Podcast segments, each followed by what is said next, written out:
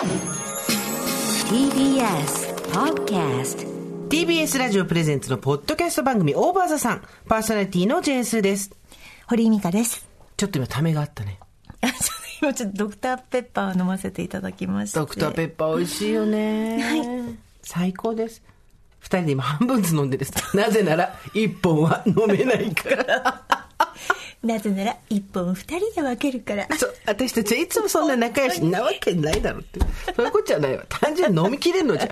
炭酸一本飲みきれんのじゃん。500?350? 350か、それ。炭酸はね、そうですね。懐かしいですね。あの500ミリリットルとかを飲んでた時がね。いや、ほらさ、蓋がついてるやつだったらら大丈夫なのよ。ペットボトルなら全然時間をかけて飲めるけど、えいわゆる缶のプシュリは、はいもう無理よ。そねの、炭酸と私たちの戦いよ。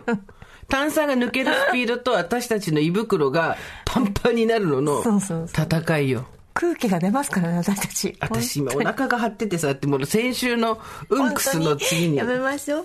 今日は上品なお話にしましょう。さあ、それでは毎回間違えました。先週は本当にひどかったです。先週は申し訳ございませんでした。申し訳ございませんでした毎週金曜日夕方5時から放送されるこの番組、いえ、配信ですね。皆様今週もよくぞ、よくぞ金曜日までたどり着きました。本当お疲れさん。もう金曜日までたどり着いただけで偉い、偉すぎる。れ偉すぎる。毎回およそ30分、私、ジェーンスーと堀井美香さんが語り合い、皆様から届いたメールを読み、太陽の向こう側をオーバーしていく、そんなトークプログラムとなっております。はい今、よくゲップが出るところでしたよ。やばいですよ。先週に引き続き今週ほら、ドクターペッパーを今飲んだことによるね、ゲップが出そうになって。本当小学生ですよ、小学生。ということで、今週もお疲れ様です。まあそうでした。我々はまだ、はいえっ、と、これ収録は火曜日なんでね。ええあれでございます。昨日さ、はい私たち、柿山のはい社長とご飯食べたんですよ。そうなんです社長が、なんかはい誕生日やってくれるって言うから、はいじゃあありがとうございますって言って、はいもう、もう私たち柿山とズブズブだからさ。柿山とズブズブだから、おかきズブズブの中だから、おかきしんだから。そうそうそう。おかきしん柿山の社長と、であと、あの、某百貨店の MD さんを、そうですね。マーチャンダイジングの方ですね。大場座さんを、すごく聞いてくださってるるご兄弟っていうでそう方を、柿山さんのデパート協会の中から情報を得て、そう、連れてきてくださって、はで、ご飯食べてたんですよ。で、まあ、美味しいお蕎麦をいただいて、ええ。ああだこうだ喋ってたんですけど、そこですごい話聞いちゃったんだよね。そうなんです。この話から今日始めて、で、その話していいんですか？していいんですか？って言ったら、はい。あ、大丈夫だと思うよって言ってたから、はい。言っちゃうけど、はい。まあ私たちと柿山さんのはい。縁ってどっからできたかっていうと、古川さんが、そうなんです。TBS ラジオの偉い人古川さんが、はい。バレンタインになぜか私に柿山のせんべいをくれるっていう、こう、全方位に少しずつ間違ってるところが最高で。全ては古川さんから始まりました。そう。なんです。古川さんが私が小麦粉あんま食べないからっていうんで、柿山のおせんべい持ってきてくれて、私たちが柿山最高、柿山を持ってくるやつは信用できるみたいなこと言って、バリバリ食べてっていうところから始まって、で、柿山聞いて、の人がそれ聞いてくれてみたいなところの流れで始まった中で、いくつか柿山メールを皆さんからいただいてるんですけど、その中のお一人で柿山に対対して熱いはい情熱があった方がいらっしゃったんですけど、はいなんとその方、中途採用で柿山にお入りになられるかもしれないそうです。なんか、いや、こなんでかって、なんでそれ知ってるかっていうと、もう通達はした後ええらしいんですけど、柿山さんが、のところに中途採用で受けに来た人が、はい。で、最初は身を明かさずに、その中途採用に対して来たと。んねいろいろ柿山はこういうふうに売っていきたいっていう話をする中で、最後の最後にもう社長が忙しくってもう席を立とうとした時に、あ、実は私、オーバーザさん聞いてたんですけどっていう話になって、え、あなたもしかしてみたいなところから、はい。言ったら名前覚えてらっしゃる方もいらっしゃるかもしれない。ええただ、ええ実際にお勤めになるかどうかは分からないけど、会社としてはもう OK だっていう意思はい表示はされてるったて、い。っていうことでおっしゃってて。はい。すすごくない？やっぱだからこれな、誰がすごいって、やっぱ古川同祖神がすごいですね。ことですね。ついに我々ね、スパイを入れ込むことに成功しましたよ。リスナーというスパイを柿山の内部に入れ込むことに成功しましたよ。これはもうね、やりたい放題ですよ。あ、ごめんなさい。私たち、柿山さんから一銭ももらってもないでらってないです。なんなら一銭も出させないっていう。そうです。あの、綺麗に昨日のおそばも割り勘にしましたから。そうそうでそうそうね本当に、ただの、ただただの飯会ただの飯会にもなってるんですけど。ただ、そそのかしてはいます。社社長、全員におかき配って 100人でおかきた、バリバリ食べるだけのオンラインイベントやりましょうよっていう。そうそうそうそう柿山に得があるのかないのか全然わかんない。何の、私たちも何の喋りもなしの、ただみんなでずっと食べてるっていうね。バリバリバリバリバリってね。はい新しいそれ何？それ何？みたいな。そう、バリバリバリバリあこれ豆の入って、あ、そうなんだ。バリバリ。あげたやつバリバリバリバリっていうだけの、そ、そのオンラインイベント、誰が得するのか全くわからない。新しい、新しい形です。そうね。でもなんかすごいのが、柿山の社長の話は私たちが散々してるから、社長がこれでどっか別の、飲食店かなんか行ってええ。ご飯食べてたら帰りに、ええ。は20代の女の子に、すいません、柿山の社長ですかって言われた。もう、プライベートがなれなくなってきて。る。かすいません、柿山、私、大場さんリスナーなんですけど、もしかして、柿山の社長さんですか？まんざらでもなさそうでしたよね。ちょっと嬉しそうだったよね。そうそうそう。有名人に乗ってみたかったんですよだだだだだね。とか言ってたよね おかしい、おかしいことになってるから。あの、いいけど、いいけど、リスナーの人たち全然それ社長も喜んでるからいいけど、冷静に考えてくれ、柿山の社長だ。タレントではね。タレントではない。タレントではない。そうそう。そうででもすごい、ついに内部にね、リスナーが、てか、もともと内部にいた人がリスナーになるって違うから。はい。もともとリスナーを入れ込むっていうのは、はいこれスパイですから、スパイ行為ですから。法ですね。これどんどんやっていきたどんどん、いです。もうやっぱり次はオラクルですよあ。日本オラオクルに、ラクルもいいですね。オーケストラもいけますね。OK もね、はい中途採用のとこ、みんええなどんどん応募していこう。で、最終的に、あの、オーバーザさん経済圏みたいに作って、オーバーザさんのリスナーだけが得をしていくような。ただみんなちゃんと出世して。そう。ちゃんと出世して。で、なんか、あの、なんて言うんだっけ、そういうの。東京タワーの下にあるじゃない。ない東京タワーの下にさ、その団体のさ、フリーメイソン。フリーメイソンは。フリーメイソンの、フリーメイソンソンの事務局って確か東京タワーの下にあるのよ。で、フリーメイソンみたいな感じで、オーバーザメイソンっていう。オーバーザメイソンっていうのを作って。フリージェイソンでいいなじゃあいや、フリージェイソンだと金曜日の、あの、あの、大変な人殺しする人がこう、じ自由になっちゃうのみんなっちゃうから。いいねよかないだろう。危険だろう。っていうか、あのーフリージェイソンいいですね。ろんな、フリーウィいろんなところにいるっていうね。そうですよ。実は。そうですよ。いろん、実はあいつオーバーザさんっていう、もう、わ我々が地球を支配していく側になってるんですよ、もう。もうね、レッツ陰謀論。なんかちょっと暗号みたいのを作りません？あだから自分で自分に、ハッシュタグでしょ？これもちょっと、だから、向こうから来た。向こうからやるの、そう。そうちょっとちょっと小腹の下ぐらいでこうやってやるとあああいつもなるほどね、みたいな。うん。あいつもねそう。フリージェイソンでしょ？ジェイソンが自由になっちゃうっていう。で、それの、でやっぱりあれですよ、オーバーザさんのリスナーがいろんなとこに、であなたもフリーになったじゃん。フリー私もフリージェイソンだあなたも野に放たれたのよ。フリージェイソンじゃん。だからもうみんなでフリージェイソンしてって、で、もういろんなところに入ってって、本部どこにする？だって東京タワーの下埋まってるでしょもう。じゃあスカイツリーの下あたりに、下町！下町！押し上げ！交通 の便回るそれ、いそれ、バカの東東京の人間にとっちゃな、東東京じゃないけど、ど上東の人間にとっちゃあっち便利なんだよ。そうだけど。あんたがね、多摩の方に住んでるからね、多摩から行きにく。多摩から多摩の方にさ、だって一回中央にそうそう東京タワー経由してフリーメイソン経由してフリージェイソンだから、そうそうそう。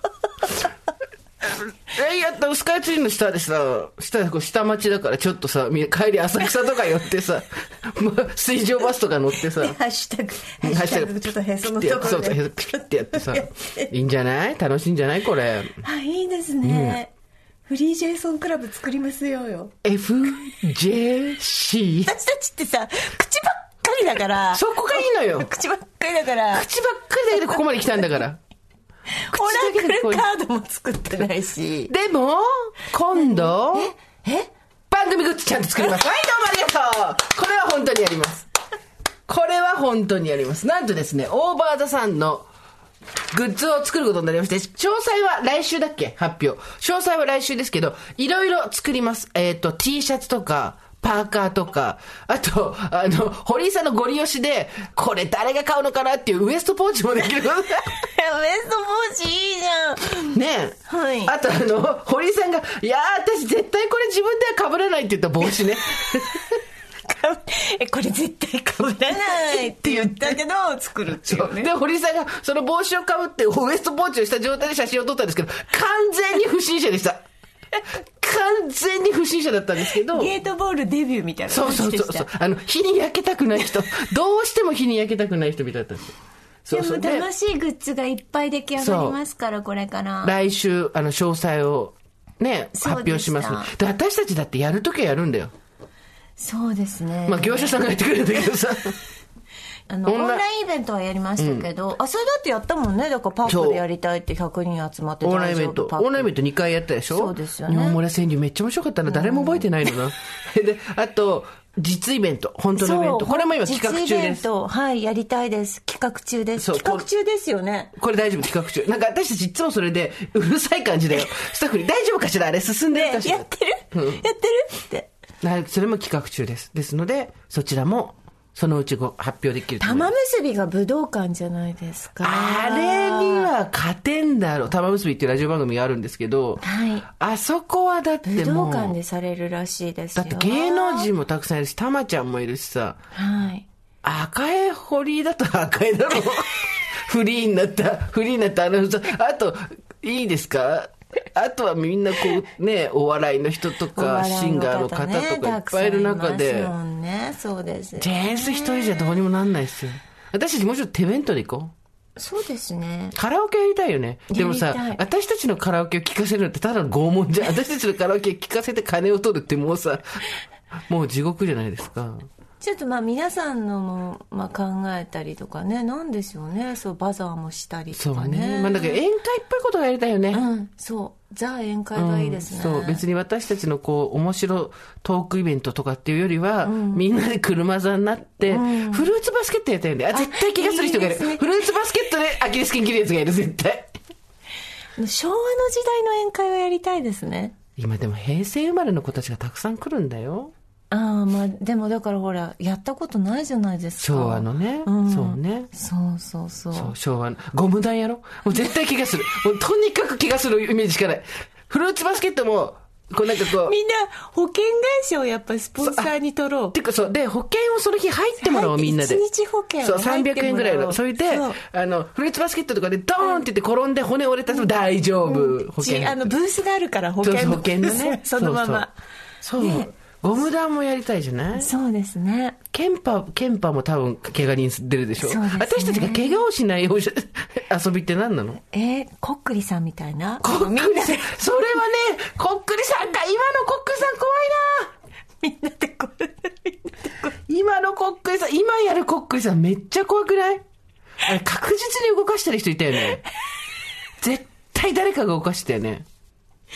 今怖いね。この年でやるこっくりさんは怖いねみんなもう手に何らかの気があるからねそうそう、もう必もず、そう。みんなこの手の先っちょ ET 並みに光ってるからみんなそう先っちょに何かを抱えてきてしまったから、この指の先にそう怖い演歌みたいよ。この指の先に。あんなことよくやってましたね。旅行にも行きたいですしねバス旅行とかねバス旅行行きたいです行きたいね。ですね温泉とかね。あとどこがいいかしら。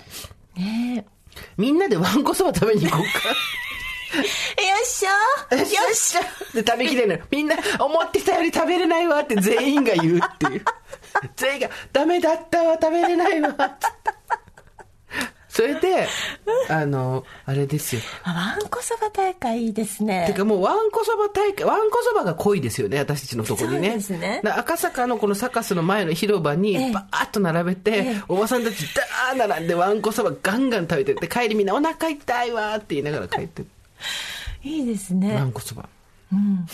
あいいじゃないですかちょっとグループ制にして、ワンコそばリレーみたいなえ、ちょっと待ってください。一人、え、ワンコそば対10人間の戦いみたいになっちゃうんですか、それ。10人ぐらいずつグループにして、あなるほどね次から次へとバトンチーム制ね。うん。ワンワンコバトンを渡していくっていうことですか？新しい。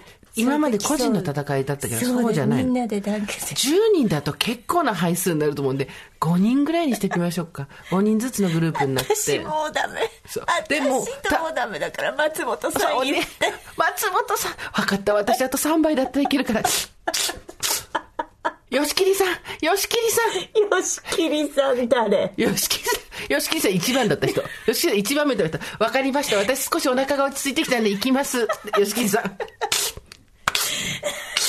すごい、よしきりさん3倍もいった。青森から来たのにすごい私この日のためにお腹を大きくしてきたんだね。頼りになるわ、よしきりさん。さあ、さあ、さあ、スミス、スミスどう？スミスだ突然の。いやほら、オーストラリアとかアメリカとかに、あの、スミスさん、純子スミスだよ。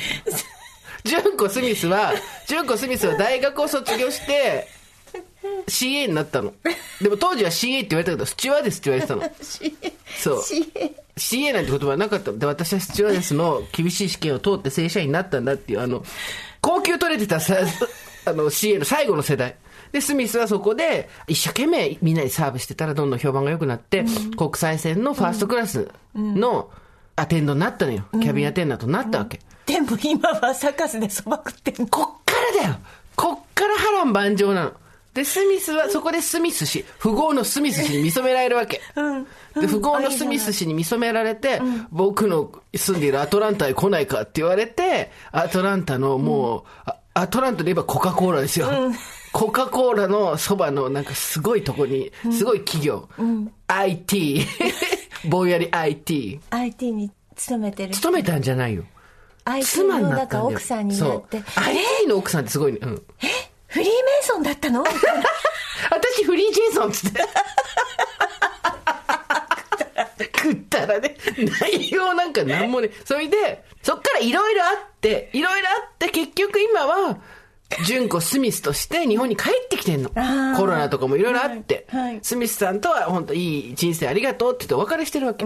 で、純子スミスがアメリカにいる時ずっと聞いてた大場座さん、日本に帰ってきたから、イベントやるって言うから、行こうって言ったのがたまたまわんこそばだったの。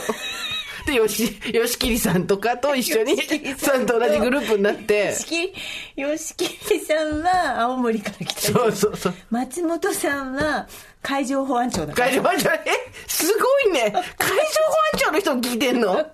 海守ってんの？で、じゃあ海上保安庁の人と青森が来て、で、アトランタから帰ってきたすぐでそので3人で、ぐるぐるぐるぐる、あと2人ちょっと名前考えてもう絶対忘れちゃうから、たち。3人選手は、いけるわよって言って。そう。あー素敵じゃない。で、スミ、スミスさんって言ったら、はい。私もうお蕎麦食べるの久しぶりだから、何杯でもいけちゃうって言って、やっぱり美味しいわ、日本のお蕎麦。って食べてでも、ほら早くしないともう隣に負けちゃうからそうそうどんどんどんどん隣にはね、もうね、これ大変だ。カナダから来たブルックさんがいるからね。とにかく、とにかく、海外リスナー勢がすごい強いっていう。わざわざ来てるかそう、らわざわざ来てるから、海外リスナー、で、蕎麦久しぶりに食べるから、海外リスナー勢がめちゃくちゃ、で、しかも、ワンコそばってさ、噂によると、あんまりたくさん食べさせないように、ええことさら美味しいお蕎麦じゃない場合もあるってこと聞くじゃないですか。すねうんやっぱり、噂によるとですけど、はいはいはいはいいいお蕎麦用意しちゃう。いいそうですねもう食べても食べてもまだ美味しいってお蕎麦用意しちゃう。昨日行った蕎麦屋のお美味しかったです蕎麦屋さんの美味しかったねね。で、ねしかも味変えちゃう。あ柚子あ桜、お抹茶、どんどん。あら美味しい、あら美味しい。田舎そばそうそう。田あ舎ら美味しいそば。あら美味しいさらしな。どんどん食べちゃう。あら美味しいって言いながら。で、汁も変えちゃう。鴨。ごま。カモも出んの？鴨も出ちゃう。いいねそんなわんこそばありますか？でもわんこそば大会素敵ですね衛生面さえクリアになってやりたいよね。うんわんこそば大会やりたいよ。ですかねいや、できるでしょ。だってわんこそばの大会絶対ニュースとかでやってるじゃん。はい今日もどこどこのわんこそば大だから。今ねそうですねそこですね全部さ、ハイブリッド混ぜていこう。そのわんこそば大会があって、優勝したチームははい、大きな声で言いたいことが言えるの。田んぼに向かって大きなこと、声で言いたいことがいいの。お父さんいつもありがとそれで、あの、大きな声で優勝したチームはまたワンコそばが食べた。う 無限期間無限期間ずーっと繰り返し繰り返し。ワンコそば1年分だって。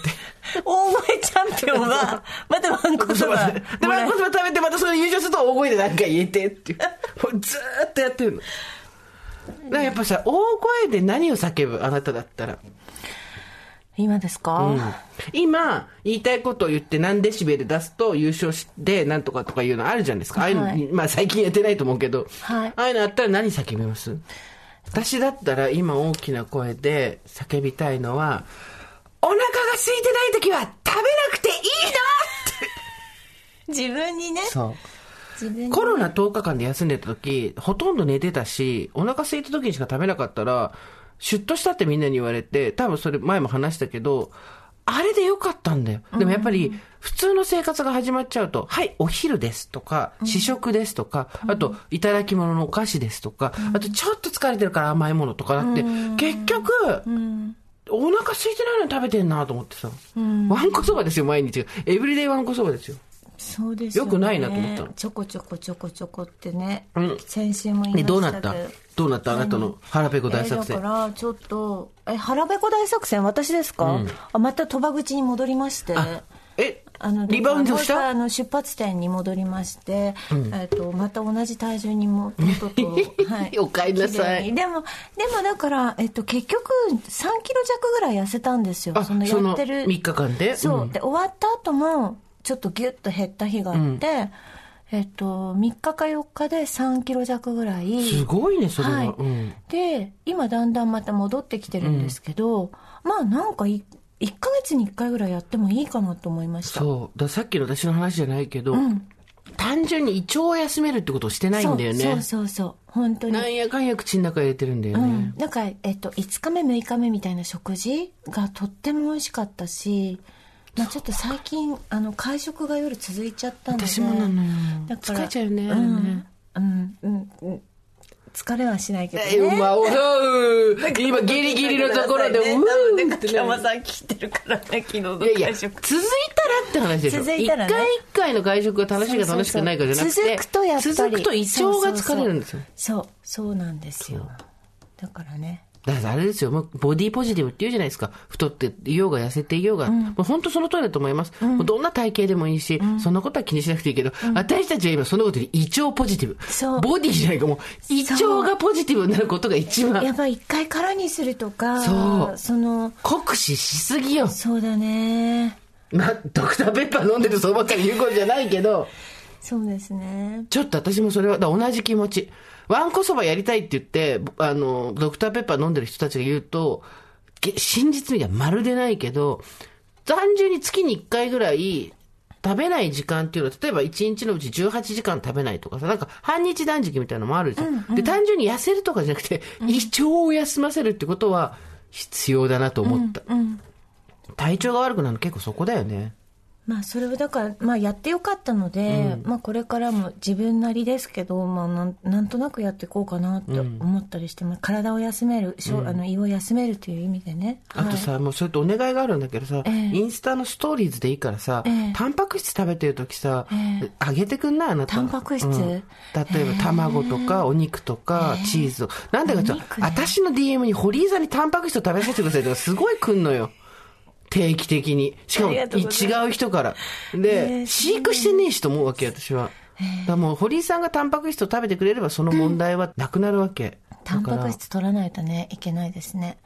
そうですそうしないと、骨も皮も、で、痩せて、私たち今の世代、痩せ方失敗したらもう、病気ですかとか、げっそりみたいになっちゃうんだから、うん。気をつけないといけないです。顔の皮引っ張んであげないと。こうやってグッて。なんか電気針ブラシをさ、10個ぐらい年下の子が買って、で、それをなんか私、なんでか知らないけど、外出先で電気針ブラシ買ったんですよ。あ、なんかやったことあるよとか、やりましょうよつって、外出先のこう、その施設内のトイレ、だから人が普通に入り入るするとこで、電気針ブラシやられて、で、しかも、その子、すごい、強めに当ててくれて、顔はすごい上がったんだけど、で、4時間で、これ落ちてくるんで、また4時間後にって言って、もう、もう、もう一回あの拷問が来ると、でもそんなに痛くないですよね。私もあの友達にやってもらった。あ、マックスでやったらめっちゃ痛いのよでやった定期的に横から自分の写真自撮りしてんの。もうすっごい嫌だ。首がめっちゃ前に出てるでしょ？そう首の後ろの、カバ肩って言うんだけどさ、ビスト用語だと、後ろのところ、この首の付け根のところにもりっとさ、盛り上がった肉がついてるわけ。で、それをこう首をクッと後ろにして、顎を引くと今度顎の下に肉ができるわけ。で、じゃあ、顎の下にどうやって肉ができないようにするかって言ったら、実は顎の下が伸びてないからだよね。で、こうやって顎の下を引っ張って伸ばして、クッと角度をつけてじゃないけど、い。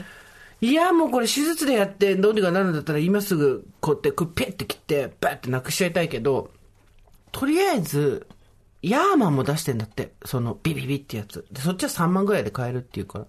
私たちこの間さ、実はあれ行ったんだよね。何ですか？ビッグカメラみたいな、ああいう家電量販店の美容コーナー、二人で行ったんだけど、めっちゃ面白かったね。いろんなのいっぱいあって、やっぱり。ねビリビリも含めて首のあれとか全部欲しいね。だからね自分の家にあれだばっかりが置いてある、なんかその、映画キングスマンってあったじゃん。あのはいはいスパイのやつ。で、あれでさ、スパイ道具とかさ、銃とかがバババババってこう壁をひっくり返すと置いてあるみたいな。ああいうのとバババってひっくり返すと全部美容家電が置いてあるとかさ 大抵、こう買ってもね長く使わないですけどね美容家電の部屋が欲しい。ね美容家電ルームが。でねでもそこで行くと、すごい数のコンセントの穴があるの。だから、タコ足とかしなくていいの。ほいで、全部使えるのねそう。で、はい鏡で、ん片面一面鏡で、で、もうマッサージチェアとかに座りながら、もう全部試せんの。試せるというか自分のなんだけど。なんかあのえっとパナソニックさんとかでありますもんね。全部試せるお店。あ、そうなんだ。そう。なんか池袋かなんかに昔あった気がする。あそうなんだ。今あるかどうかわかんないけど。全部試せてそう、なんかまあ、まあ別にそれで一生さ、顔が上がるわけでもないんだけど、天気ビリビリはね、ちょっとやっぱ欲しいかな。なんかさ、もう本当にさ、疲れたか、パソコンやってて思わない、パソコンやっててさ、なんかでさ、画面が暗くなったりするとさ、画面に顔映るじゃん、下からの。はいひどくない？いやもう私最近写真とかも全部写実派だよね。そうですねもっと私たち印象派でいいのにね。自分のこうイメージしてたそのね印象度合いと全然違うものがきますよねで、私思ったんですよ。自分の精神年齢も決して大人とは言えないというか、まあ大人になったとこもたくさんありますけど、まだキャッキャしてるじゃないですか。浮かれてるというか。で、この間思ったんです。この入れ物で、この精神で、この感じだから落ち込むわけで、じゃあ今この精神、キャッキャした、キャッキャおばさんで、何歳だったら自分を受容できるのか。まあこんなもんかって言って考えたら、32だったね。ってことは、無理。17、あと17ですよ。これで36ぐらいの女の子が、女の子って年じゃないけど、女の人が、なんか結構年がめなんかはしゃいじゃってみたいなこと言って、確かにはしゃいでたの。でも確かに、さでも36だもんねみたいな話ですけど、おっと待って、私49だったと思って、ごめんごめんみたいな。これは失礼と思ってさ。いやーそうですよねね、そう、なんていうの、入れ物に対する自分の中身っていうところで言うと、ちょっとずつズレができますよね。だから中身でこれ、今の私の、この容姿の感じで、中身を合わせていくとしたら、国会議員とかやってないと思う。イメージ。白白つけてねそうそうそうピンクとピンクのジャケット着てああいうの、なんかあれが受けるんだろうね。赤とかね、青とかね。いやね、なんで目つぶってんの？眠い、眠い違うの？違うの？なんかそうなんですよね。何が、何の話？どの、どこから聞く？突然寝出したこの人と思って。あなたあれですか？最近ツイッターで仲良かった方が亡くなったんですか？あーっとね、正確に言うと、仲の良かった人では別にないんですよ。うん。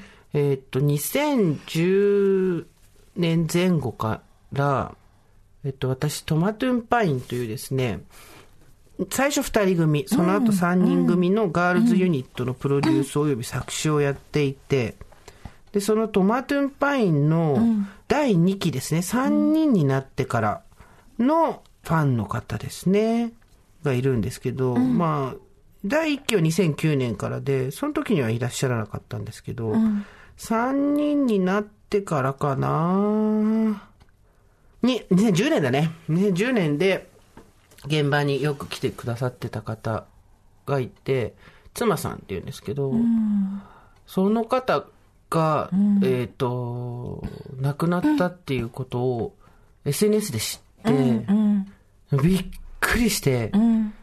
だ10 2010年からだから十何年も、えっと一周回るぐらいは知り合いなんですけど、ここ数年は全然お会いしてはいなくて、でもツイッター上のやりとりとかも2000、見たら2019年とかが最後だったかな。だから2、3年は、まあ連絡も取らない中だったんですけど、まあお互いのタイムラインは見てるし、あと、見てると、ちょいちょい私の名前、本当にちょいちょいだけで出してくれたり、ラジオも聞いてるっぽいかったので、まあお互いの生存確認はできてたんですけど、急病でうん。亡くなってしまったみたいで、で、私ね、人の死に対しては、意外と強いんですよ。親とかも含めて。はい。はい。はいで、他者が死ぬっていうことに対して比較的適正な距離、もしくははい。少し遠めの距離をはい。キープできる人間なんです。うわーって引っ張られないし、悲しかったりとか、どうしてこんな目にとか、なんでこんなことがとは思うけれども、あくまで、その出来事と自分の間には、川が一本流れてるっていう感覚で、冷静でいられたんですけど、まあ何年も会ってない人だし、別にお互いの連絡先を知ってるわけでもないし、なんだけどね、悲しくて悲しくてしょうがなくてね、友達に更年期障害かなって LINE したら、更年期は更年期だねって返事が返ってきて、いやいや、障害の方がどうか気になるんだっつったんだけど、いや、もう悲しくて、本当に。なんか、こんなに自分がね、食らうと思ってなかったんですよ。で、分かったんですけど、大切な人が亡くなったんじゃなくて、ほんと陳腐な話なんですけど、いなくなってからあ大切な人だったんだなっていうのが分かったんですね。それで取り返しがつかないっていうことで、大慌てしてんでしょうね、私は。だちゃんと、ただ会いに行くってことができないじゃないですか。あちらはあくまで、その、私が前にやってた、もう解散しちゃったグループのファンで、で、私もこういう仕事もしてるし、ご飯行きましょうよっていう中ではないので、向こうが、なんやかんや会いに来てくれるしかなくて、で、まあ、自分が前、原宿でラジオやってた時は、見に来てくれたりとかしてたんですけど、それが終わっちゃってから本当に、不意にもう、ぐわっ、なんだろうね、熊に引っかかれたこととかないですけど、本当大きな歪めで内臓をブワって持ってかれたようなショックで、もう何日も経ってるんですけど、未だにメソメソしてますね。なんかほら自分が若い時に誰かが亡くなるっていうのと、またちょっとだから同年代の。子とかうん。が亡くなる近親者が亡くなるっていうのと、今ちょっとまた違うじゃないですか。でこの年になるとそうやって同年代でそういう訃報を聞いたりとか、ちょっとお世話になってた上の方うん。で、そういうお知らせを受けたりとかした時に、私もなんかここ何回かあったんですけど例えば私3年ぐらい前に先輩が亡くなったんですね、うんうん。それなんかなんかでも話したの51 58とかで亡くなってすごい元気で普通だったんですけどなんかまあご病気で亡くなって。でなんかその時に私すごい涙が出なかったっていうか、うん。すごい悲しいってあんまり思わなかったんです、うん。うん。で最近まあ先輩で、その宮内静アナウンサーが亡くなったりとか、ちょっとご一緒してたお仕事の方が亡くなったりとかしても、まあ、もちろん会えないし寂しいんだけど、なんかそのみんながこうやってなんか涙するようなところまで行けなくって、うん。わかるわかる。ずっと私はそうだったから。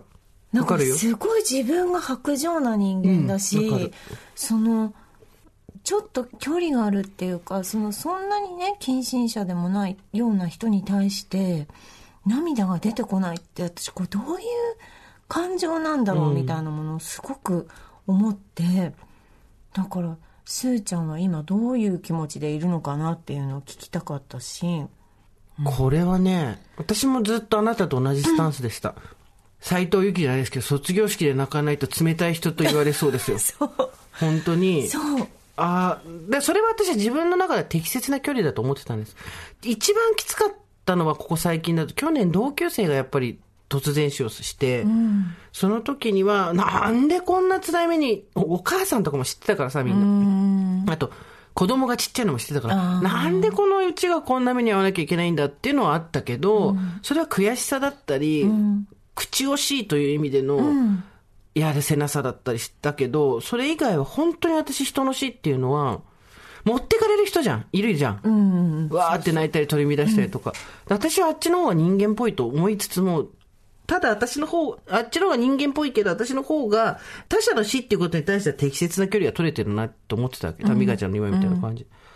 突然来るから分からんよ、これは。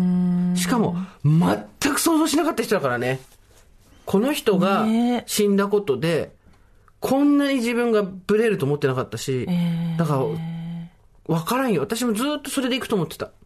多分ね私はねなんでこんな風に冷静でいられるんだろうとかって、やっぱ宮内さんの時一番考えたんだよね、宮内静雄さんっていう私のもう本当に今76、7っていうぐらいの先輩で私新人の時お世話になって、で亡くなられたんですけど最近、だけど去年の夏そのラジオドラマにどうしても宮内さんに出てほしくて、来ていただいたりとかして、で宮内さん大好きででもなんかまあご病気だっていうのもメールでやり取りしてたから分かっててで亡くなったって聞いた時になんかバーってなんか涙も出てこなかったしああそうかって思ってでなんか考えた時に多分死んだのを認めたくないんだなと思ったの、うんうんうんうんなんか宮内さんが死んだってことね。うん。多分そういう気持ちがあって、ん。そこにグッと感情を寄せないように多分してるんだなと思って、うんうん。先輩の時もきっとそうだったのかもしれない。なんかちゃんと考えちゃったりそう思いを寄せていくとグーッとなっちゃうから。そうだね。引っ張られるね。うん。うんなんかああなんかまたどっかで会えるじゃんみたいなうん。感じに多分気持ちを持っていこうとししてるのかな、うん。だから私はな泣けないんだな泣かないんだなっていうのをそこで思ったんですけど、うん。はい。まあ実際に本当に会えなくなったんだっていうことを、どこで感じるかだよね。そうだね。宮内さんのことにしてもそうだし、うんうん。先輩にしてもそうだし、あ、いないんだっていうのがどこかでわかるわけじゃない、うんそこだよね、多分本当に死をちゃんと認識するタイミングっていうのは。私はだから、ずっともやもやしてたのよ。その話を、あの、何日か前の夜に聞いて、え、ちょっと全然信じられないみたいな。だけど周りの人たちはみんな、もう公式発表みたいなの出てきて、もうご家族ので葬儀が終わってために付されましたみたいな話も出てきて、えー、信じ、なんかなんだろう、狐につままれたような、まさに信じられない、し死んだってことが信じられない、信じたくないみたいな感じだったんですけど、またこれがさ、本当にさ、まあ、ツイッターには書いたんだけど、ほら、あなた会ったことないけど、私友達でさ、あの、割とはっきりお化けが見える友達がいるって話したことあるじゃん。で、その子と、この間会ってたの。で、わーってご飯食べた後、星のコーヒーってお茶して、わーとかで喋ってたら、私の隣の席が空いてたんだけど、ずーっと見てるわけ。また見えてんな、なんかと思って。で、え、なになになに、何か見えるって言ったら、で、私にいろいろくっついてるのとかも見えるらしいんだけど、あんまりあっちそれ気にしないから別に。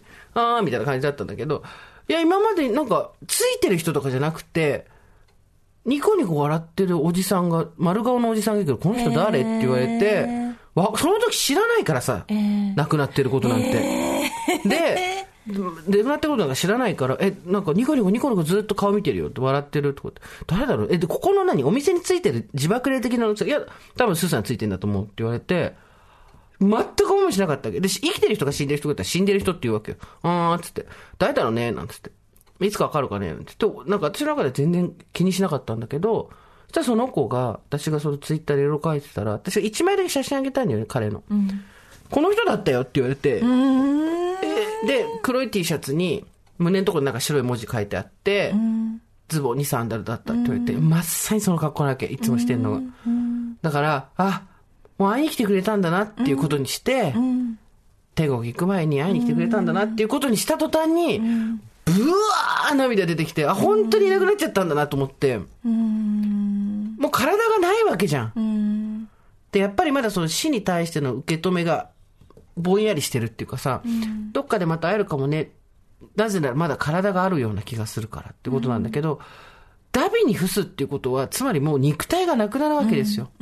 私やっぱ一番自分の母親でもきつかった。ごめんね、これ。だから最近人が死んだみたいな人いると申し訳ないんだけど、うち母親が死んだ時は私23か4とか、24?5? まあその4かだったんだけど、一番きつかったのが、おかんを仮装する時だったの。なんでかっていうと、これやったらもう絶対戻ってこないから。この体が冷たかろうが、硬くなろうが、一応母親っていうのが、現物としてはあるわけですよ。命はなくとも。一応型、やっぱりいかに有形なものが強いかって話なんだけど、魂とか言ってても、目の前に一応ボロボロなもう見る、もう昔とは見る影もない母親だけど一応いるわけだ。で、こう蓋して、蓋が開かなくなって、はい、行きますって言って、ゴロゴロゴロっつって、キャスターみたいなの乗せら入れられるわけじゃん。うわ、待て待て待て待てみたいなさ、あそこがやっぱ一番きつくて、あれがもう完全にデッドエンドだからさ。で、次帰ってきた時にはさ、なんか骨が大きくて入りませんみたいな、こう、この人これ100回言ってんだろうなみたいなやつあんじゃん。でもわかる私やっぱりおじいちゃんとかが亡くなった時、う。うんちの両親がしっかり見なさい、うんしっかり見なさいよって見ときなさいよってうんうん言ってたから多分そういうことですよね。人の死ぬってこういうことなんだって、ね。魂がとかまだ生きてるからとかって言うけど、じゃなくてそのものはねそう。そう。本当になくなってしまうから。日本は仮想だからね、うん。これが土葬の文化だとまた違うんだろうけど、もう私たち仮想なので、うん。骨になって、ある種の燃えかすになって出てくるわけだから人が。うんもうそうなるとどこにもないんですよ。うんで、そうか、その時ってもう、亡くなった日より何日か後だったから友達と会った日って。もう、そしたら、形もないんだなと思って。そうするとさ、取り返せないわけ。うん会いに行こうと思っても、もう形がないから会いに行けないじゃん。うんもちろんさ、そういうのは全部、気持ちの問題、魂がありますから、お墓に行けばとか、お祈ればその時心にとかってん言うけど、うんまあまあまあ、それって自分をこううまくコントロールしていく、調整取るためのさ、言葉だったりもするわけじゃん。まあ本当でもあるけど。あ、もう形マジでないと思って、ブワーって泣いてて、で、その彼が好きだった、うちのトマパイも好きだったんだけど、ビスっていうグループも好きだったから、そのビスっていうグループの曲ずっと100回ぐらいリピートで聞いて、私何やってんだろうと。なんで、ここ何年も会ってなかった人にこんな悲しかったの？これが更年期障害とか思いながら、でもね、きつい。きついっていうのは何がっていうと、やっぱ取り返しがつかないことだし、じゃあ取り返せたかっていうと、じゃあ私がその、突然死だからさ、取り返すも何もないじゃん、正直。だから、さっき美香ちゃんが言ってた、その、あんまり泣けないとか、どこかで会えるとか、信じられないとかっていうぐらいの距離感でいた方が、ヘルシーだと思うよ。そうだからそのなんか人の死に対してんなんかこう感情をこう、揺らせられないっていうわかるのはわかる。すっごいわかる。すごい自分どうしてなんだろうってすごく考えたことがあって、めっちゃわかる。私もそうだったから、本当わかる。なんか多分人のなしみたいに思うよね、自分がね。自分がねあと一個自分で思ったのは多分自分自身がその死ぬっていうことに対して、うん。あんまりなんか怖さだったりなんかそういうものを感じてないからなのかなとも思ったりした。がスーッとその死ぬっていうところに多分なんとなく入っていける当人はね、うんだからなんかこう地続きになっているあの人たちがいる世界と、地続きになっているっていう感覚も若干あって、全く怖い恐ろしいところではなくてみたいな、そういう気持ちがあるからなのかなって思ったりとか自分自身がなんかもうまあいろいろ考えましたけど。死んだことないからさ、うちらさ、うん。どれぐらい怖いか怖くないかとかちょっとわからんよね。うん。言うてもやっぱり、死バージンなわけじゃん。デスバージンなわけじゃん、私たち。うん。最後に残された少女デスバージン。このなんていうのもう若い時からもそうだしこの年代になってくるとどんどんそうだけどなんか死ぬの嫌だとか死ぬこと怖いとかって、うん。やっぱりだんだんこう思ってくるわけじゃないですか、うんうん不老不死みたいなさ。不老不死。わかるよ。生き返生き返ってみたいとかさ、そういうのが多分ないからなのかなって思ったりとかもともとね、その生命に対する欲はあんまないもんね、堀井さんね。そうですね。ないんですかでもほら、娘の、なんかそう、旧、旧来型の価値観になりますけど、娘の結婚式のドレスが見たいとか、息子が、の孫が見たいみたいな、そういうこう、ないですね。あ、ないんだ。いやむももちろん娘のそういうのは見たいと思うけども、まあ、そんなにだからそそんなに長く長くっていうのは思わないですね、そうなんだよね。まあでも結局、残された人の気持ちをさ、コントロールはできないけど、で、悲しむ人なんかいないと思ってる人もいるかもしれないけど、まあ誰かは悲しむからさ、もうさ母親にさ結婚式の時にやっぱりその黒喪服とさ、ん。その結構婚礼用のものとかさ全部お着物着物を揃えてもらったんだけどさ、なんかそのいざという時のためにすごい何ヶ月か前に用意したわけ。うん。急に両親なんかあったらと思って着物も全部きれいにして、うん。やってる時に私がこれ何の準備してんだろうと思ったけどね。だけどその冷静にやってる自分もおかしくてね、うん。何、なん、だから連絡来てスッといけるようにってことでしょ？うん。スッといける自分を、ん。ななんでこんな頑張ってんだろうとかね思ったけど。まあでも、そこでバタバタするよりは、スッと行ってスッと着物を着る自分に何求めてんだろうって思いながらこう着物をきれいにしてましたけど、で、そのさ、参ったな、みたいな、大して交流があったわけでもない人がいなくなってこんなに食らってんのも、ふざけんなよと思いながらもさ、なんかそのことインスタに書いたら、なんかコメントくれた人がいて、亡くなった人のことを考えていると、天国でその人の周りに綺麗なお花が降るそうですよ。いっぱい降らせてあげたいですねって書いてあって、えーなんて素敵な言葉だと思ったわけ。んこんなん、まあ、その、その人にはね、もうあれですけど、まあ、そんなん確かめようがないっすよ。えー確かめようがないけれども、ー亡くなった人のことを考えると、その人の天国でその人前にお花がたくさん降ると思ったらさ、へえ何にも償えないし、何にもカバー、リカバーできないけど、それを思うと少し気が楽になるようね。ーん。あいい言葉ですね,、うん。ね。うん、いいなんかよくほら思ってあげることがとかさ、うん。感謝してあげることがその人にとってのって言うけど、あそうなんだ。花降ってるんだ上の方でとかね、ちょっと今一瞬ジェームス・ディーンのこと考えよう。ジェームス、ジェームス、ジェームス。リーゼント。はい、花降った。降らせた。ジェームス・ディーマンもしょっちゅう降ずってるでしょーっと降ってるよな。気がつかないよな、うちらの。うちらのこんなんじゃ気がつかない。多分、ずーっと鼻うっぜえなーって感じだよね、多分ね。おばちゃまも降らしてるでしょそうよ。でおばちゃんは天国にいるから、おばもちゃんは天国でう目の前で降らしてるからね。そうねだやっぱりちょっと亡くなった人のことを考えると、その人の周りで花が降る。えーなんて素敵ないいですね言葉だ。やっぱね、言葉に救われるんですよ。言葉は人を傷つけますけど、言葉は人を救ったりもするんですよね。所詮ね、現世に残されたこう、命にだらしなくつながってる私たちの奇弁ではありますけど、まあ、人からもらった言葉にそういう言い方もなんだけど、ではありますけれども、でも、た、救われたね、この言葉に私はすごい。あ、思ってあげたら花が降るんだと思って。うんずーっと人のことを応援して応援してっていうオタク活動をやってた人ですけど、えーなんか写真私も何枚か拝見しましたけど、すごい幸せそうな写真がいっぱい並んでて楽しそうだったんだなと思って。いやでもすごいなと思って、なんかその、亡くなったって話がバーって SNS で回って、うん。いつもみんなでこう集まってた新宿のここで、うんまあだから簡易追悼会みたいな感じでと突発的にやって、150人ぐらい集まったって言ってたかな。すんごい人来てましたよね。だから、まあ愛されてた人なんでしょうね。すごい厄介な人でしたけど。うんまあ花降ってますよ。だから今ずーっと。ねえ彼の周りで。うんねえ。でも本当美香ちゃん突然来ると思う。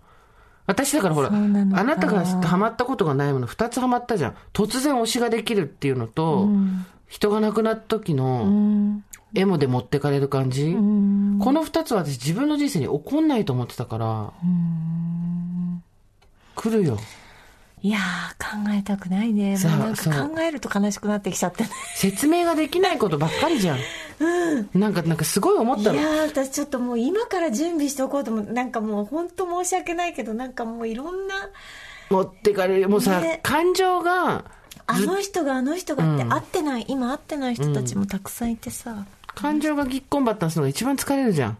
あの、私たち今さ、あの、気持ちが上に上がっても下に下がっても肩が凝るみたいなのがあるじゃん。全部体に出ちゃうみたいなさ、あるじゃない？だから、ちょっとえぐいんですよ。で、しかも、20代の頃とか、まあ30手前ぐらいだったら、でもさ、こここうじゃない？とかって言って、まあ、ある種自分を慰める、非常に簡易的な、ボットみたいな、ジェネレーターみたいな言葉で、自分のことを軽く分析して着地させたりしてたじゃん。だけど、もうこの年になってごまかし聞かないっていうかさ、あ、今この言葉私自分に言ってるのは完全に自分をごまかしてるなとか、絶対やっちゃいけないって分かってるのに欲が強くてこれ手放さないなとか、あるじゃないですか、自分の中に。それが分かった上で、何か未体験のことが起こると、説明のしようがないから、なんていうの、顎、完全に外れる大きさのリンゴを生飲みさせられてるような感じだけど、おごごごごでかいでかいっていう。すごいきついね、やっぱり。そう、うん。推し活もそうだったけど、すっごい疲れるね。疲労がすごい。マッサージ行っちゃったもん。でもさ、感情をなぎのままに生きていくわけにいかないわけですよ。人と関わったりとかいろいろすれば。堀さん何に一番動揺する？まあもちろんさ子供がさちっちゃくて私の力じゃないと生きていけないんだっていう、守らないとって思った時は子供に何かあった時はすごい動揺しましたけど、うんうん。今もうそういう存在じゃないじゃないですかね。自分から離れていったから、大人だもんね。だからなんかうーん動揺するものっていうのが多分だからない自分が信じられない今。うん。私ってこのまま罰が当たるんじゃないかなとかね。なんで？感情に引きずり回されてないからってこと？そう。私って絶対優しくない人間なんだなとかね、んうんうん。すごい思いますよね、うんうんでも本当に結構割り切りも早いし、割り切り早いけど、諦めちょっと早いけどね。それがなくな、治ってきたよね、でも。うん。あの、フリーランスになってから。そうですね。すごいそれはもう。得るものに関してはね、うん。ただうん失うものに関しては相変わらずあどうぞどうぞいなくなってくださいっていうのは、うん。多分だからそこがすごいあるんだと思う、うん。いなくなってももう本当にだから月の満ち欠けじゃないんだけどまあいなくなってもまたもしかしてとか、会えるしとか、別になくなったって、みたいななんかそこなんだろうなそうするとさ、さっきの斎藤幸理論じゃなくて、冷たい人と言われそうだけど、冷たいってのとまた違うんだよね。うん距離の取り方が適切なんだと思うよ、やっぱりす。ごいだから自分のその非常さとか、うん気持ちの薄さみたいなところうんに自分でちょっと傷ついてるし。よくなこれってよくないんじゃない？どういう人間でこうなってんだろうとかすごい最近考えるねすごいすーちゃんとかが今回ああやってツイート私ずっと見てたんですけど、うんそれを聞きたかったのですうん。私もあんな風に書いて、自分が辛いとか、悲しいみたいなことを、ダダ漏れさせるタイプの人ではないので、基本的に。うん自分でもびっくりなんですけど。うんていうか、ようやくこの話を泣かないでできるようになったなと思って、今。うんうんっていうぐらいうんだったのが、本当に自分でもきっかけはわかんないし、どちらかというと私もあなたの側の人なので、わからんぞって感じ。ただこれをやったことで自分が白状な人間じゃなくなったかって思うと全くそんなことはない。うん白状は白状だと思う。私なんかこのまま行ったら両親が亡くなった時も泣かないんじゃないかなと思っちゃってああ、まあでもいい、いいとしてたからね、お互い両親うね。んいや、両親死んだらもう泣かなくはないだろうけど、どっかで泣くタイミングはあるだろうけど、でも立派立派じゃん、もうお互いどっちのまあ親も。まあまあまあまあそうなのよ、うんそうなの超立派じゃん。そうなのよ、うん。楽しい日本の時代を全部見たねっていう感じでそう。そうなのよ、うんでもその自分が抱える非常さみたいなものはすごいわかります。なぜなら、私にも非常じゃない時期があったっていうのはあなたと同じ。で、どこからのタイミングで、非常というふうに定義するのはどうかわからんけども、それ自体はあんまりエモーショナルではないな。てか、人間っぽいみたいなところからちょっと離れてるな。冷静だなとか、冷徹まではいかないけど、冷めてるね、みたいなさ。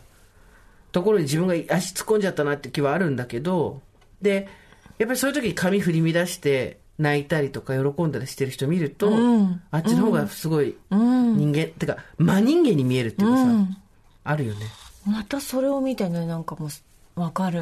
スーパーわかるだからひどい何なのって思う自分を、そういうのを見てこう素直に喜んだりとかじゃないんだよね。ああ泣いちゃっ。てる私できないしってね思っちゃうよねわかるわかる。素直に感情を発露してる人たちを見ると、ああ、あれはできんなーって思うね。うん今回だからやってびっくりした自分で。うん。その人の思えば天国で花が降るっていうことも信じるし、うん。すごいいい言葉、ねそれ。本当ね。すごい。あ私も思うって今すごい助けられたこの素直に思った。思う考えようって。そうそう。思うね。その前で花が降ってくれるんだったら。ね。そうだね、もう不義理で別れた人その送っちゃった人とかたくさんいるからさ。いるよいるよいるよ。会いたいなって思ったり、うん最後お礼言わなきゃって思ったりしながら、やっぱり会えなかったまんまっていう人いっぱいいるからさ。そうなんだよね。ね、まあさそうすると結局結論としてはさ元気で生きるしかないねっていう。ところに行くんだけどさ。でし真理と言われることは意外とバカっぽいっていう 意外とバカ真理は意外とバカっぽいっていうね、ところはありますよね、うん、と。だからもう今年でもいろいろ思うとこ多いな。いろいろ思うこと多い。いやーそうだ結よ局最初、すべては愛だとかね。結局ベタベタのとこ行くわけですよ。いやでもさでもさ、ほんとさおじいさんおばあさんが持ってるさあのさ扇子に書いてるさ、ん。字とかさ、うん。愛とか誠とかさ、あれが全てだったそう、しさそう。あれにかなうものない。だからあの人たちもようやくあそこに気づいたからってさ、壁にかけてたわけじゃないですか。と同時に、居酒屋のトイレに貼ってある、うん。ちょっと癖字でさ、書いてあるちょっといい話みたいなさ、愛こそ全てなんだな、みたいな。偽三つみたいなのあるんじゃない、でも、それを便所の壁に貼ってある紙で見るか、痛い思いをして自分にそこにたどり着くかで、やっぱりその言葉の意味は変わってきますよ。うんうん。その、机上の空論じゃないけど、あくまで机の上の勉強として、トイレの壁に貼ってあることとして、優しさって何よりも何とかなんだな、みたいなことを読んでも、あ、そうかい、そうかいで、上っ面だけで口が滑るだけだけど、まあ実際に、ほふ前進やって、立ち上がった時に感じるそれっていうのは、同じ言葉でも全然違うから、言葉に力はあるけれども、そこにどうたどり着くかの方が私は意味意味があると思う。うん。ただ、じじばばの書いてあるあの下手馬字は正しい。あと、お寺に書いてあることも大体正しい。あなたはほらあのもう愛にはたどり着いたわけじゃないですか。どうだろうね。その一文字色紙で言うとさ。いや私まだたどり着いてないワードがいっぱいありますからねあるよ、それ私だって。すべては愛なんて言ったって結局エゴですよ。愛の裏側のこのエゴをどうやってなくしていくかですよ。エゴなんて絶対なくならないんだけどさ。なくなんないね全部死ぬまでなくなんないよね。エゴっていう醜い二重エゴみたいなのとどうやって戦っていくかですよ。見ないわけにはいか死ない。ぬまで何も手放せないと思う全て手放せないと思う私 さっき言ってることすっげえ真逆になってるけど大丈夫か？いや。執着ないですよね、みいや。だから、いいや別に、だから執着、物に対して執着ないし、そあ物っていうか、死ぬことに対して別に怖くないし、生きることに対して執着ないから、別にそれずっととかっていうのはないけれども、その生きている最後、最後の最後まで多分持ち続けたいとかさ、そのものじゃないの。その、なんか自分を満たす何かを持ち続けたいっていうのは、多分ずっと捨てられないで死んでいくんだろうなと思ってね。だ結局断捨離こ、心の断捨離できないんだよそうね、。そう。あなたのエゴは何ですか？なんだろうなやっぱりなんか幸せに見られたいっていうことじゃないですか、あなたのエゴは何ですか ?20 代の頃は、楽しそうに見られたかったの。誰よりも楽しそうに。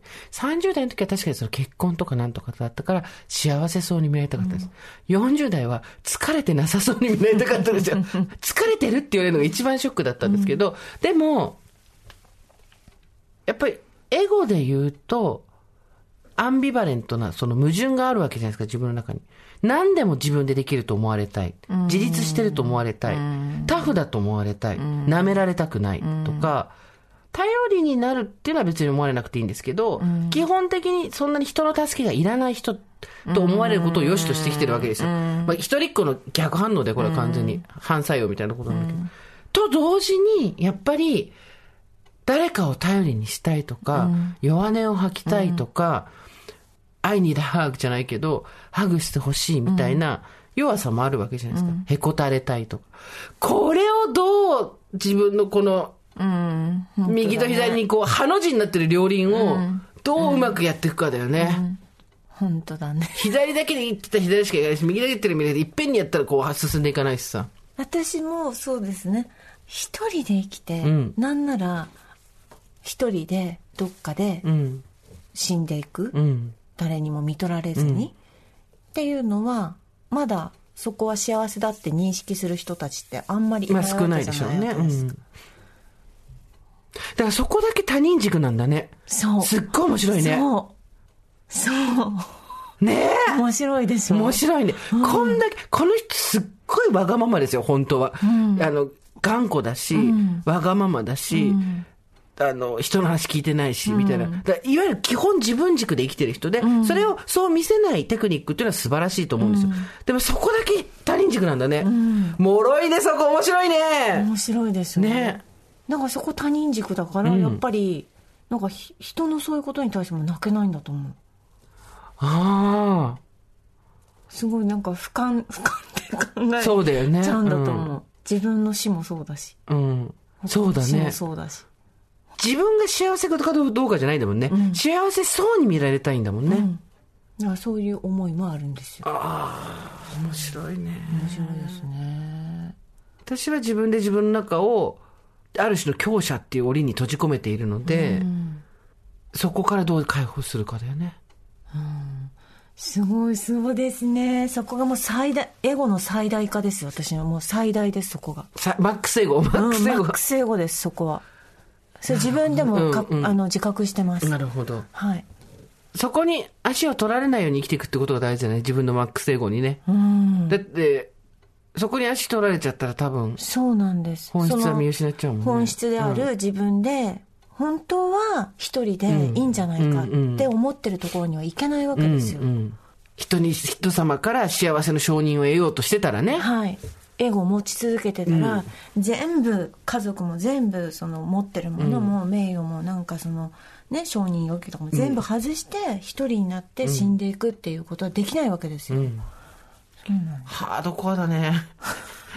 な何の死生観？あ、わかんない。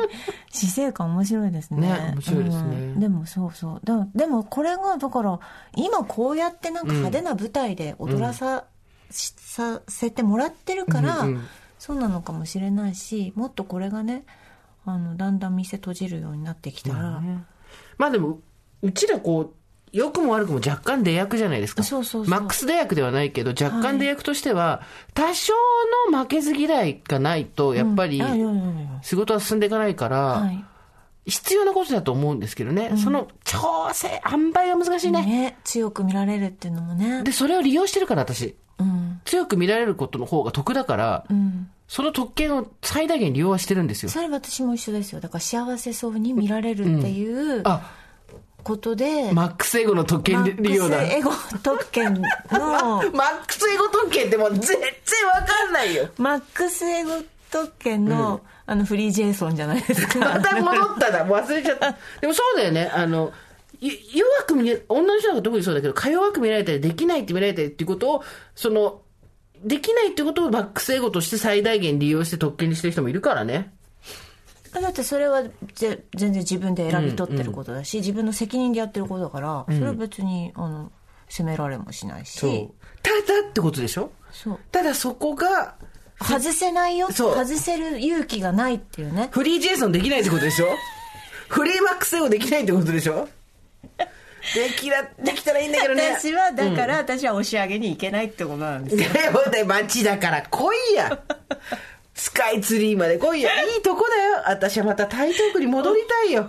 でもそういうこと。台東区に戻りたいんだけど、やっぱり港区でガッチガチの鎧着て、やるかこの野郎って道の、道で通る人通る人に、やるかこの野郎ってやってたいんですよ。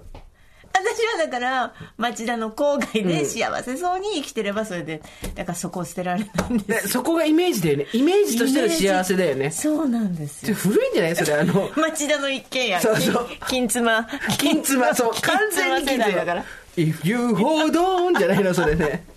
家々でも。しもお願いがだけど、どっちだっけ近所同士の不倫だから。ないわ。ね、なないそうです。さあ、今回はここまでにしておきましょう。オーバーザさんでは皆様からのメッセージをお待ちしております。送り先は番組メールアドレス、over.tbs.co.jp、over.tbs.co.jp です。アルファベット小文字で OVER です。それではまた金曜日の夕方5時、オーバーザさんでお会いしましょう。ここまでのお相手は、堀井美香と、ジェンスーでした。オーバー。TBS Podcast